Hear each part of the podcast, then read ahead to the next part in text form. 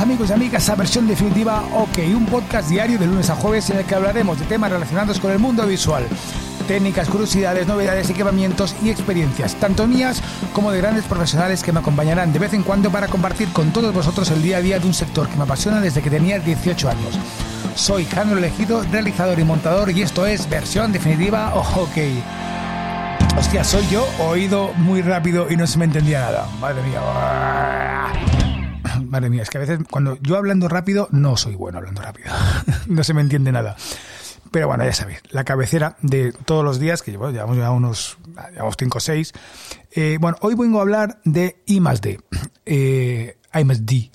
Em, claro, yo no lo voy a negar, no soy la persona más adecuada eh, para hablar de I más D eh, porque soy nuevo en esto del I más D. Sí que tengo teoría de ello. De hecho, es una cosa que también quería compartir con vosotros. Yo muchas cosas de las que digo, o sea, yo lo digo todo desde el punto de vista de mi experiencia, de lo que yo sé y de lo que no sé. Y no sé mucho más de lo que sé, ya lo digo. Por cierto, por cierto, espera, esto se merece una música especial. Este podcast, amigos y amigas, va dedicado a Pepe y Jordi, sobre todo a Pepe, que es un gran oyente y que me escucha cada día, como, como me han demostrado hoy en una reunión que hemos tenido, que cada, cosa que yo decía la citaba él con, igual que en el podcast aquel que dijiste, así que Pepe, este podcast va dedicado a ti, que sé que se estará escojonando ahora. Bueno, lo que decía, y más de, eh, en épocas, eh, bueno, más o menos difíciles o tal, ahora está siendo una época, aunque estamos remontando otra vez, eh, hay proyectos, hay, hay mucha ilusión, tengo muchas ganas, pero yo generalmente suelo hacer con la empresa que cuando las cosas van un poquito más flojas o cuando baja el, el curro, lo que hago yo es hacer siempre una, una huida hacia adelante. Eh, lo que hago es volver a volver a invertir en, en la página web o rebranding o lo que sea, ¿no? Y esta vez lo que he hecho ha sido invertir en una pieza para mí clave, sobre todo después de todo lo que estoy estudiando. Sabéis que hice el curso de metaverso en la Complutense, el Full Mastery con la gente de Virtual Buyers, que son unos, unos auténticos cracks.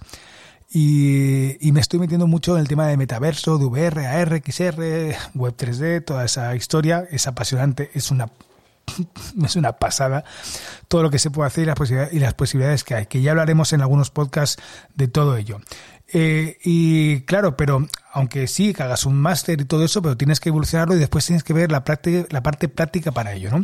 Entonces yo lo que hice fue eh, lanzarme a la piscina y contratar a una persona a, que es un, es un genio, Javier Toral, que le mando un fuerte abrazo desde aquí, eh, que es un tipo que conocí en el máster, le contraté para hacer un departamento de I +D.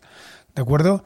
Eh, ese departamento de I+.D., que en principio va a ser tres meses, pero estoy convencido que será más tiempo porque saldrán proyectos, es un departamento donde nos hemos puesto una serie de, de, de, retos y, de... Hemos hecho como una, hemos hecho unas tareas, hemos dicho que tenemos que conseguir ese tipo de cosas, ¿no? Lo he dividido por AR, por VR, por eh, por Horizon, por Web 3D. Hemos hecho como una división de, de las de las eh, de lo que hay que ir haciendo, del to-do, de la lista de tareas que tenemos que ir haciendo y vamos a ir completando.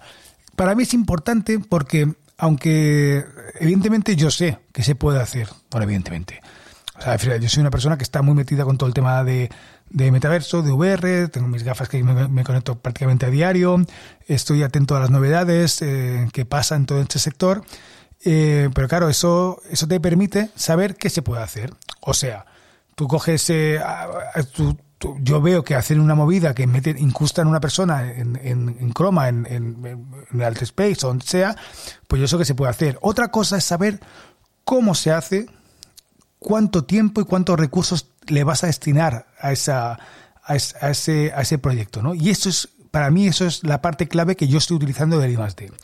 O sea, yo lo que estoy diciendo, poniendo es, oye, quiero hacer esto, que sé que se hace porque ya es muy difícil eh, ser innovador en todo eso, aunque se puede, se puede ser innovador y, se sigue siendo, ¿no?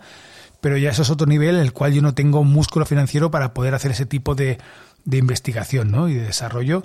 Eh, y de hecho tengo algunas ideas, ¿eh? que son ideas eh, que son que creo que está muy bien para startups y tal, pero bueno, requieren, requieren también muchísimo, muchísima inversión, muchísima liquidez. Habría que hacer una ronda de financiación, todo eso, que eso ya, es más complicado.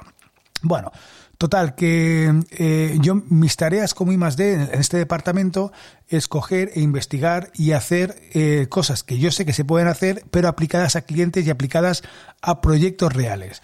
Y eso es, lo que, eso es con lo que estamos y eso es lo que estamos consiguiendo. Y realmente es apasionante. Es apasionante el plantearte una serie de retos, de hitos, de decir, vamos a conseguir esto, eh, pero y hay que hacer un, un, MVP de eso, ¿no? No tenemos por qué buscar el producto final, no quiero buscar el producto final, sino quiero buscar un producto mínimo viable, ¿no?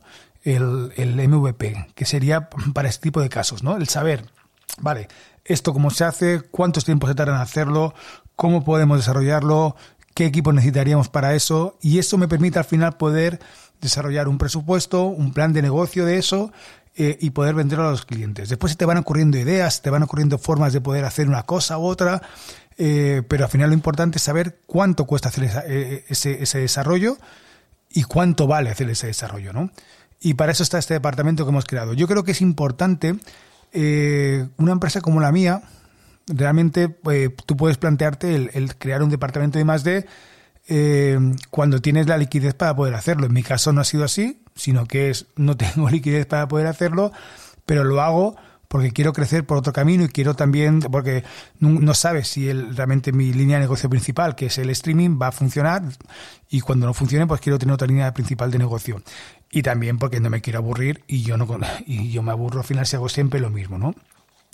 En empresas grandes, eh, bueno, y después hay otra cosa importante, cuando haces ese tipo de proyectos, es una cosa que aprendimos también en la universidad y yo creo que es interesante, cuando haces ese tipo de proyectos o haces proyectos que, que, requieran un I más D dentro del proyecto, es interesante aplicar ese I más D y tarifarlo y facturarlo también, ¿no? Porque a veces te piden cosas, a veces hay clientes que te piden de cosas que tú no sabes cómo hacer. De hecho, hace poco un cliente me pidió hacer un, un proyecto, eh, un streaming que era complicado tal y que yo no sabía cómo hacerlo. No sabía cómo hacerlo. O sea, no, o sea, porque era, había que poner una cámara en una tienda, enviar la señal a una pantalla de fuera, pero esa señal no se podía enviar por cable. Se tenía que enviar a un servidor que estaba en Suiza con un software muy concreto para ese tipo de pantallas que admitía eh, conexiones en streaming, pero que eran unas conexiones que tenías muy limitado lo que era el, el código. Tenía que ser RTMP, no, perdón, tenía que ser eh, RTP, que RTP es un protocolo también de vídeo, pero que los encoders de RTP pues, son mucho más caros que los encoders que yo tengo, que son de RTSP, ¿no? Eh, eh, y te permitía poquita, poquita cosa más, podías incluir una página web, tal, pero entonces yo ahí tuve un, un, proceso de desarrollo y de investigación para poder hacer ese proyecto. Hay otras empresas que directamente dicen, no, no, nosotros hacemos streaming normal o lo que sea, yo no me complico con eso, pero a mí me apetece complicarme con todas esas movidas. me gusta, me la pone, no, lo voy a negar. Y, y, al final lo conseguimos. Sí que es verdad que yo la parte de investigación no la, no la incluí en el presupuesto, porque entonces se les hubiera ido mucho, pero eso que te quedas ya, ¿no? Hay otras veces que haces esos dos proyectos para clientes que requieren de un I más D, que tú lo metes en el, en el, en el proyecto, en el presupuesto, y muchas veces ese I más D se queda con el cliente, ¿no? Y te lo piden, entonces tú se lo tienes que dar. Pero bueno, tú el know-how ya lo tienes. O sea, que eso que, has ganado, ¿no? Pero a veces eh, en proyectos muy grandes eh, de, metaverso o R o lo que sea, pues eh, hay clientes que te piden ese, ese desarrollo y después se lo quedan. el, todo, todo el proceso. O después ya otra cosa aparte que tú ya puedas utilizar ese I más que has utilizado para ese proyecto, para otros proyectos, pues entonces ya hay una, una cuestión de copyright y de licencias, que eso ya se complica, son otros niveles en los cuales yo no estoy de momento eh, iba a decir afortunadamente, pero bueno, no sé si afortunadamente, yo creo que realmente me gustaría estar, ¿eh? pero bueno, pues son otros niveles mucho, mucho más altos del que yo estoy, ¿no? Y después hay otras empresas, pues el ejemplo más claro yo creo que es eh, Google, ¿no? Que hace, hace muchas, eh, tiene un departamento, bueno, todas las empresas, Apple, Google, Meta, todas tienen evidentemente departamentos de de muy potentes, eh, de millones y millones de presupuesto, pero después, y que no les importa el, de hecho yo lo hago a una, una, escala pequeña, el hacer proyectos, desarrollar proyectos y después que nos salgan, los sacan igual, pero se mueren, se mueren durante el camino, porque el I D es mucho de eso, ¿eh? es mucho de que tú haces cosas, las pruebas, oye, no funcionan, pues a otra cosa, ¿no? Pero seguramente has aprendido por el camino. El ejemplo, por ejemplo, son las Google Glass. Las Google Glass eh, fue eh, una eh, bueno, pues un proyecto que lanzaron que no funcionó, no funcionó en el momento, porque cuando era el momento el lugar, pero ellos, yo creo que estoy convencido que ya ellos eran conscientes de que eso no iba a funcionar, ¿sabes? Pero no obstante lo hicieron, lo desarrollaron ah, y lo dejaron morir. Eh, como esos hay muchísimos casos, ¿no? Pero de todo se aprende, de todo se aprende. Entonces, eh, llevado a escalas mucho más pequeñas, ¿de acuerdo? Como cuando eres un montador, o eres un cámara, o eres... muchas veces estáis haciendo I más D y no sois conscientes de ello. En el momento que tú estudias o que estás intentando eh, buscar una solución para un cliente eh, y que quiere hacer una cosa y no sabes cómo hacerla, aunque sea a pequeña escala, eso es un I más D. Eso es un I más D y aunque lo hagas tú solo, no tienes por qué tener un departamento.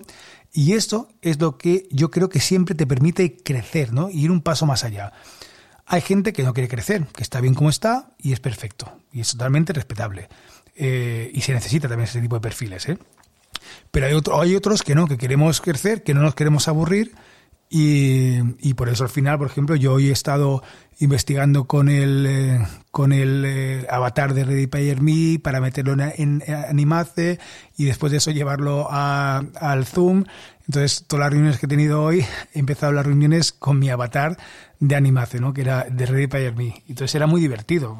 lo estaba capturando desde móvil y, y, realmente es muy divertido y es algo que pues la gente no, no está acostumbrada a verlo, ¿no? Y menos eh, eh, eso, incrustado o integrado en, en, una videoconferencia como puede ser Zoom, ¿no?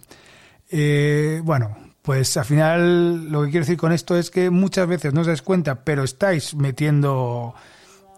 Uy, he metido, he metido un loop que no quería. Eh, estáis metiendo eh, I más D en vuestras producciones seguramente sin daros cuenta y eso, amigos y amigas, es fantástico. Así que, oye, ¿dónde está la música de cabecera? ¿Dónde la tengo? Ah, aquí está. Mm, aquí está. Así que amigos y amigas, nos escuchamos mañana. Eh, gracias a todos los que están escuchando el podcast, que me consta que sois muchísimos. Bueno, muchísimos tampoco, pero muchos. Y, eh, y sobre todo a Pepe. Pepe, grande. amigos y amigas, hasta mañana. Sed felices, sed creativos y compartir. ¡Qué salud! Adiós final me lié un poquito con el podcast, ¿no? Es que estaba buscando la música y estaba hablando y buscando la música y por eso queda un poco raro, pero bueno, lo he hecho con todo el cariño. Y más de, y más de. Adiós.